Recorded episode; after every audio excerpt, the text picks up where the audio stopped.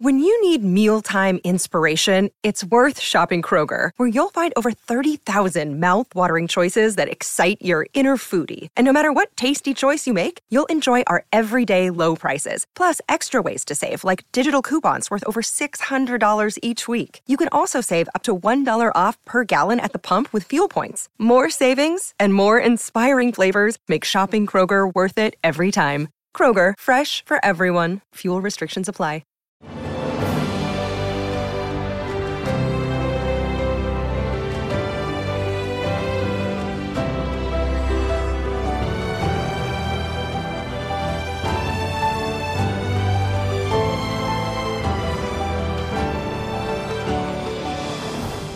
Welcome to the newest episode of Beyond the Fame with Jason Fraley. I'm your host, Jason Fraley, picking the brains of the top filmmakers, musicians, and artists of our time. Today marks the 25th anniversary of Shakespeare in Love, which premiered on December 11th, 1998, before going on to upset Saving Private Ryan for Best Picture at the Oscars. I spoke to director John Madden when he visited Washington, D.C. to promote his political thriller Miss Sloane in 2016 here with John Madden, director of Jessica Chastain's new movie, Miss Sloane. Thanks for joining us, sir. Thank you. Not that John Madden, I should say. yeah, he, I'm sure he could draw some X's and O's here, but not that. We don't want the football thing going on.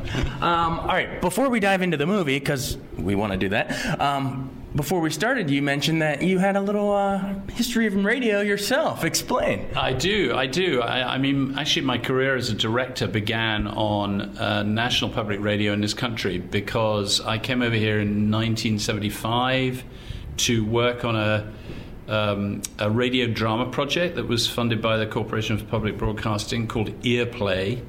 And I'd been working at the BBC, and they wanted somebody to come over here and help build uh, a script base for this project. And so uh, I and a guy called Howard Gelman uh, put together a kind of program of um, uh, playwrights, really, who were interested in working that medium.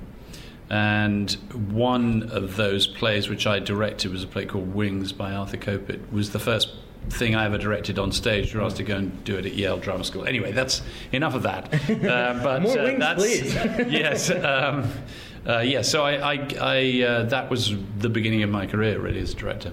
How did you shift from that into film? Uh, you know, I, I think part of the way that I've come up through the business is to go from stage to radio to television for a while and then into film. And I think each one of those transitions has informed the other one. I think radio has a huge amount in common with uh, film, as a matter of fact. Um, but, uh, you know, how the transition happened. Uh, you know, in career terms, is a little harder to yeah uh, you know, take up too much time. Yeah. Well, but, but, before we move off that topic, though, what do you, what similarities did you? You said radio, and, and well, obviously radio is theater of the mind, and film know, isn't. I, but I, what are the? I would say in this respect, I think uh, rhythm of storytelling. Uh, you know, that's uh, a huge part of what you do um, in a movie, and I think I learnt that very very thoroughly working on radio drama. It's just how a narrative unfolds and what the pace of that narrative is, and what the internal tensile strengths of it are, and how you need to work with that. It's also there's nothing between you and the actor. Uh, which is a, a, rule I've never forgotten. The best special effect in the world is the human face, uh, or indeed the human voice.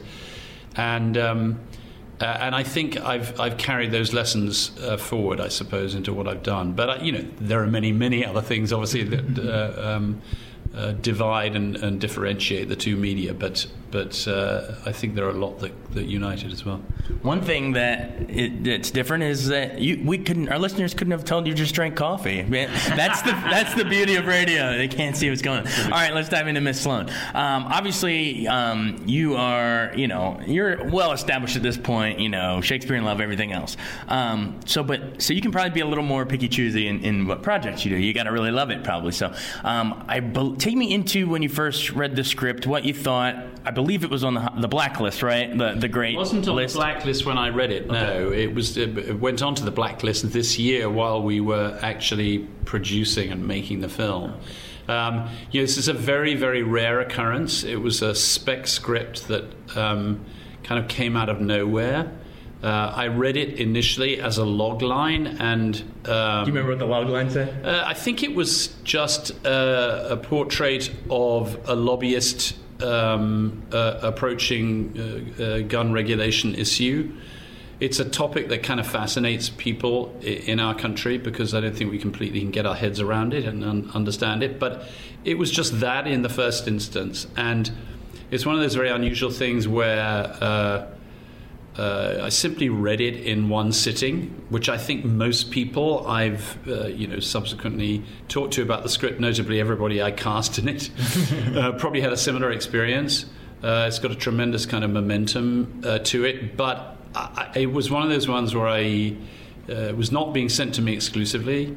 I think I was one of I don't know. I- I've never quite discovered, but say uh, half a dozen or more, maybe a bit more, uh, uh, people at Film Nation who had optioned the script sent it to, and I immediately uh, put my hand up and said, uh, "My hat has to go into the ring for this immediately." I, it's just a very, very uh, compelling story. I mean, it, it was the beginning of a journey with Johnny Perera, who wrote it, and myself. We worked on it then for the next six months once I had got the gig. But it's very unusual material. Talk about you said that you guys, you know, collaborated for for that period of time. How much um, did the finished version reflect the original, and how much did you like? What sort of things did you add that we see on screen were your contribution? I think uh, Johnny's uh, uh, um, uh, narrative is pretty intact, but only in terms of its overall shape. I think that what he, you know, he it's a it's a first time script. Which is quite extraordinary Is it- given is- the level of achievement. This is his first script or the first produced No, script? it's the first script. Oh, Um, I mean, I believe he told me there are a couple of other scripts that he hasn't dared show Right, right, right, right. They're in a Uh, drawer, yeah. uh, but, uh, but I mean, literally only that. And, uh, you know, this is the first script he's put out there, and, and it got made. That's a very unusual story in Hollywood, though he's nothing to do with Hollywood, really. But um, uh, I would say it's to do with character. That's how it developed. Uh, there's, you know, the, the movie, as you will learn when you talk to Jessica, which I think you're going to do in a moment. Uh, has this extraordinary, uh, unusual, and incredibly compelling character at its core. Obviously, the the um, the eponymous heroine, you would say, Miss Sloane, Sloane. uh, uh, who whose journey in the film is very interesting. And I think the underpinning of all that, the emotional underpinning of all that, was something that Johnny had not really got into and mined completely. So, without, it's a kind of movie you don't want to give the game away at all in terms of what's happening in it, but uh, you know, she's a ruthlessly focused professional who drives everybody and everything at the speed that she needs to go. And at the same time, there's a sort of counterbalancing narrative which has to do with what's happening to her and who she is, really. That's quite an interesting dynamic to explore and, and uh, pretty fascinating to watch. I mean, she, she is a, a powerful and irresistible character, but also, you know, not without flaws and not without um, uh, complications, you know, morally and emotionally. Um, And so interesting. pill popping uh, to stay awake and all that kind of stuff. Yeah, you didn't get your coffee. the- as I take another sip. Yeah. uh, yeah. There's there's that. I mean, she's she's something to behold. Yeah. It's it's you know it's one of the chief things that also attracted me to the material is I instantly saw Jessica in the role. She and I did a movie together uh, a number of years ago called The Debt, and have been uh, looking for something to do together since then. And I wrote to her immediately and said, I think I found the one we might do. And, and she responded equally, uh, you know, instantly to the, to the material. So casting her then was probably a no-brainer. If, if you you're literally picturing her while you're reading it, um, Yeah, I think it's there's a particular reason for that. I mean, she has an extraordinary range as an actress. Uh, the, the the part called for a level of technical skill in terms of verbal dexterity and speed and ferocity, but also it called I could see and wanted it to have this flip side of that, which is there's a a sort of fragility that Jessica always brings onto the screen as well, and that seemed a very particular combination. It's it was a magnificent fit. Although, having said that, uh, you know, Jessica can fit anything. It's one of those mm-hmm. extraordinary things about certain actors at a certain level that she has an amazing versatility. But I, I absolutely saw her in the role, yeah. That's amazing. You probably are you sure it wasn't the line when it said there's a little piece of dialogue that actually says tradecraft, and you're probably like, oh yeah, Zero Dark Thirty. they use that in that too. Um, is there just while you're talking about her, you, you, mentioned that you had a previous role with her and now this. Mm. Do you have a favorite role of hers that wasn't one you did? Well, God, you know, to be honest with you, so I've liked everything she's done. Yeah. I mean, I, I, I, thought she was a revelation in The Help. I thought she was extraordinary in Take Shelter uh, Zero Dark Thirty, obviously. I mean, she's never anything other than kind of riveting, I think, in whatever she does. Um, but, and I, you know, I admire her ability to stretch herself. You know, she won't settle, uh, she's always looking for material that challenges not just her, but I think audiences as well. And, uh, you know, I salute that. Definitely.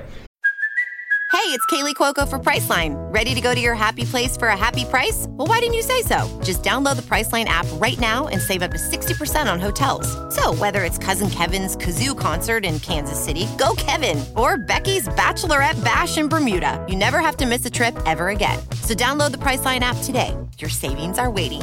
Go to your happy place for a happy price. Go to your happy price, Priceline. I'm Bradley Trainer. And I'm Don McClain. We have a podcast called Blinded by the Item. A blind item is gossip about a celebrity with their name left out. It's a guessing game, and you can play along. The item might be like this: A-list star carries a Birkin bag worth more than the average person's house to the gym to work out. Pretty sure that's J Lo. And P.S. The person behind all of this is Kris Jenner LLC. We drop a new episode every weekday, so the fun never ends. Blinded by the item. Listen wherever you get podcasts, and watch us on the Blinded by the Item YouTube channel. Um, you had mentioned that. Um, you'd mentioned that on across the pond, you guys uh, look at the gun issue here, and it's almost like, what are those Americans up to? You said that earlier. Um, what? Why? Why do you think that issue it draws you? I mean, there's even a line in there. What is it? Um, she says, "My position was solidified sometime between Columbine and Charleston," but. Yes. And God knows Sandy Hook and everything else in between, yes. and Virginia Tech, and God, yeah, yeah, yada. Um, what what what do you think it is from an outsider's perspective that that just that our country is just are, are we just too far inside it? We can't see the forest for the trees, or what is I, it? I, I think it look, it's you have some advantage, I suppose, standing outside it because you don't uh, necessarily know what the circumstances that that obtain are until you start to get really closely engaged in it. And I think one of the things I could say is that I understand a whole bunch better as, as a result of making this film mm-hmm. exactly why it's a unique issue over here, and it has to do with historical context and it has to do with the way this nation sees itself and sees what its rights are and its its need to protect itself yeah. from from uh, overbearing government, of which of course we we are the chief uh, object of that. Yeah, thanks for that, by the way. Thank you. Um, so uh, you know, you it's it's I think it, it's a matter of perspective, and one of the things I think is really you know, uh, uh, something that'll be interesting about this film is it it lifts the lid on that issue a little bit for people without in any way being polemical. The movie is not a polemic in any sense.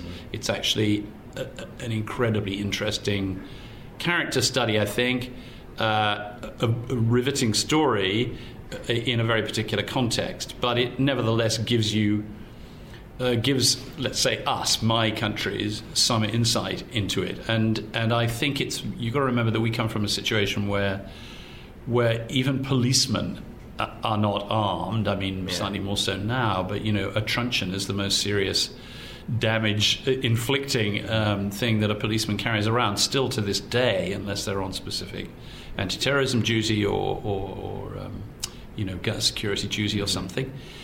Um, and therefore it's uh, and we have guns obviously and they are regulated um, uh, you know for sports and, and other pursuits and so forth uh, and so it's it's hard initially to get your head into a place where you understand that people feel it is their right to have that for self-defense which I respect.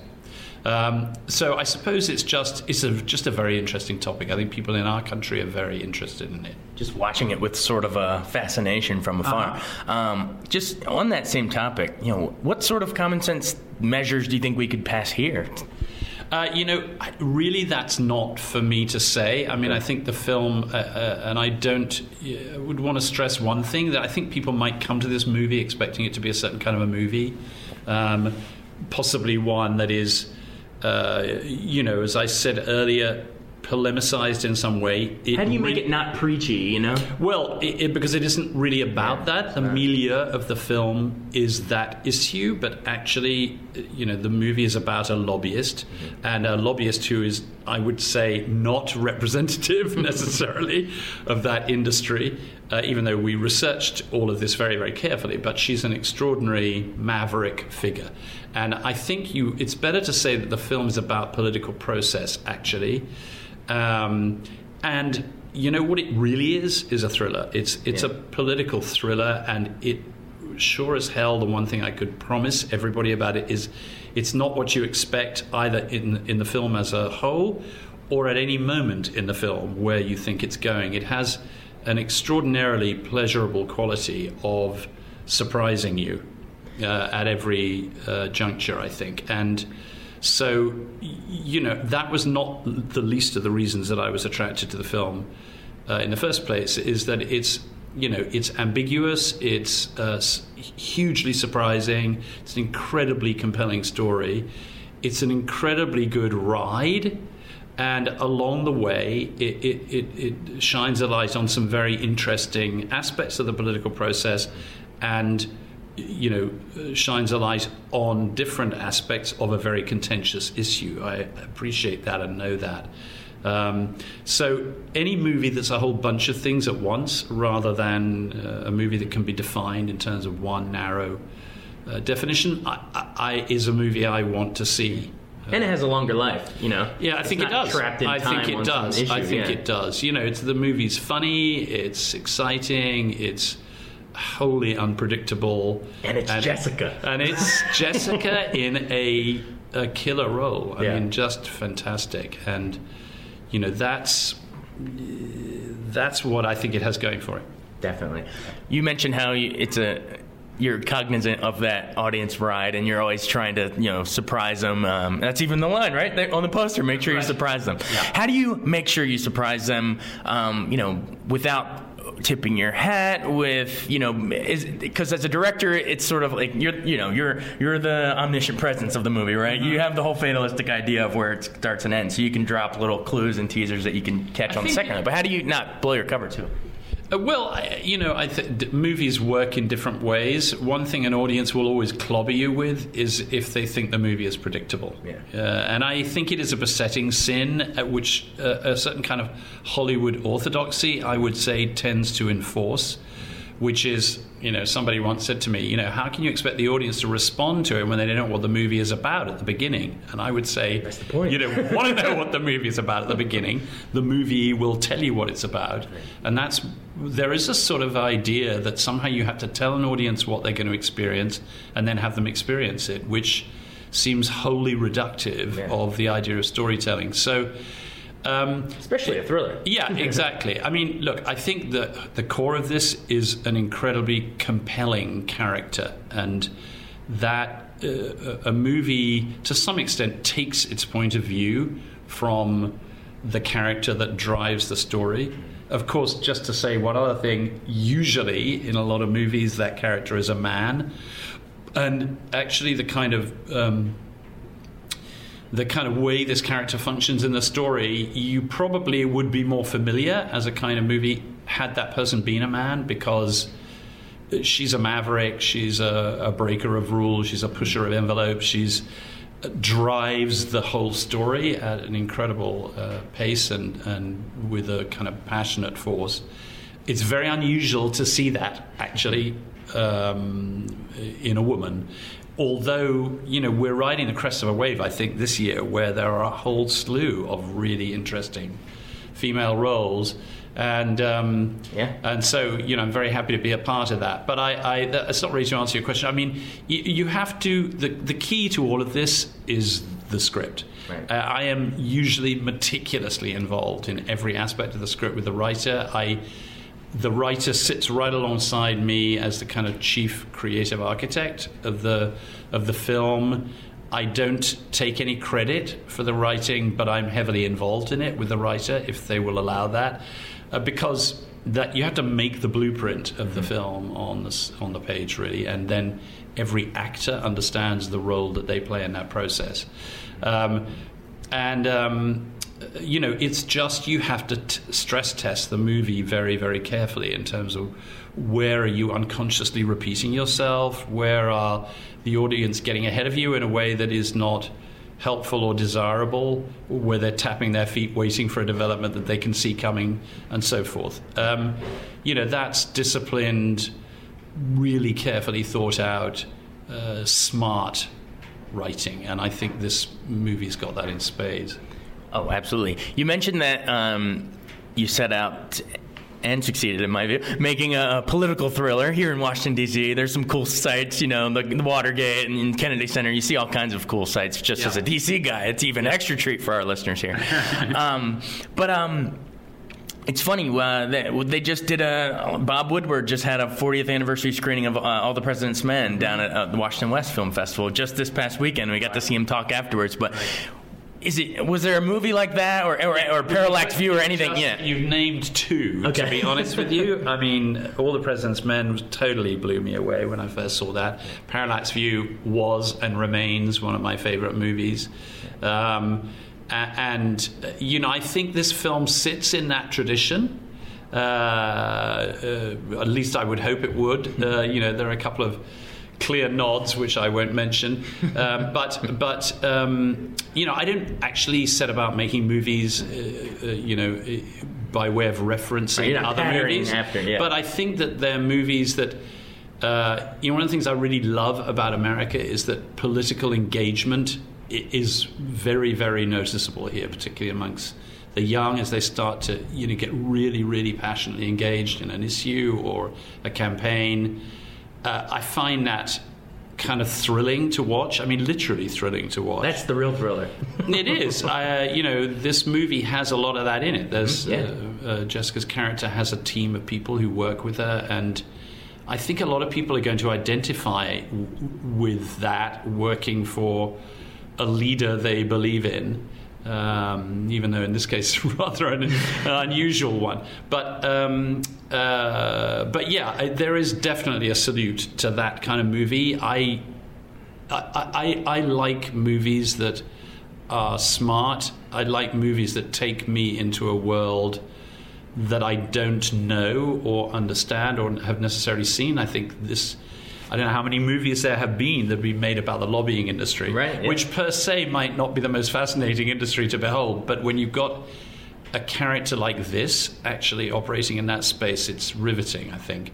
Um, so, yeah, I, I uh, any movie that's set in and around DC or any story that's set in or around DC, I'm usually a kind of sucker for. Awesome. Well, I know we got the the signal, so uh, congrats on the film. Congrats on Jessica and everything. Um, you know, final seconds. Um, we're almost 20 years, right? Shakespeare in Love? Um, almost, 98. yeah, almost. Um, just real quick, memories of, of Gwyneth and Judy and, and the whole, or sorry, Dame Judy. Um, just that whole wild ride, you know, in hindsight, with the benefit of hindsight. Well, uh, you sort of described the words very well. I mean, described the experience very well. It was a wild ride. I mean, it was one of those movies you had. The only baggage we had going into it was that everybody said you can't make a movie like that. You can't make a movie with the word Shakespeare in the title and expect people to come and see it. You showed them. Uh, you can't make a movie about show business. They never work. Um, uh, there was a whole bunch of things. It was an incredibly challenging film to make because it was straddling tonally two different things. It was like at one level a, a wild farce, and at another level a kind of romantic, poetic uh, drama, I suppose. And you know, uh, I, I was blessed with obviously with an, an extraordinary cast who who uh, were you know, Gwyneth always used to talk about the fact that she was the only person who was not steeped in that language, although, of course, she comes from a, a theatrical background and had, you know, been around Shakespeare a good part of her life. But, um, you know, that it was one of those ones where you thought, are we getting this right? Are we, is anybody going to be interested in this other than the, those of us making it?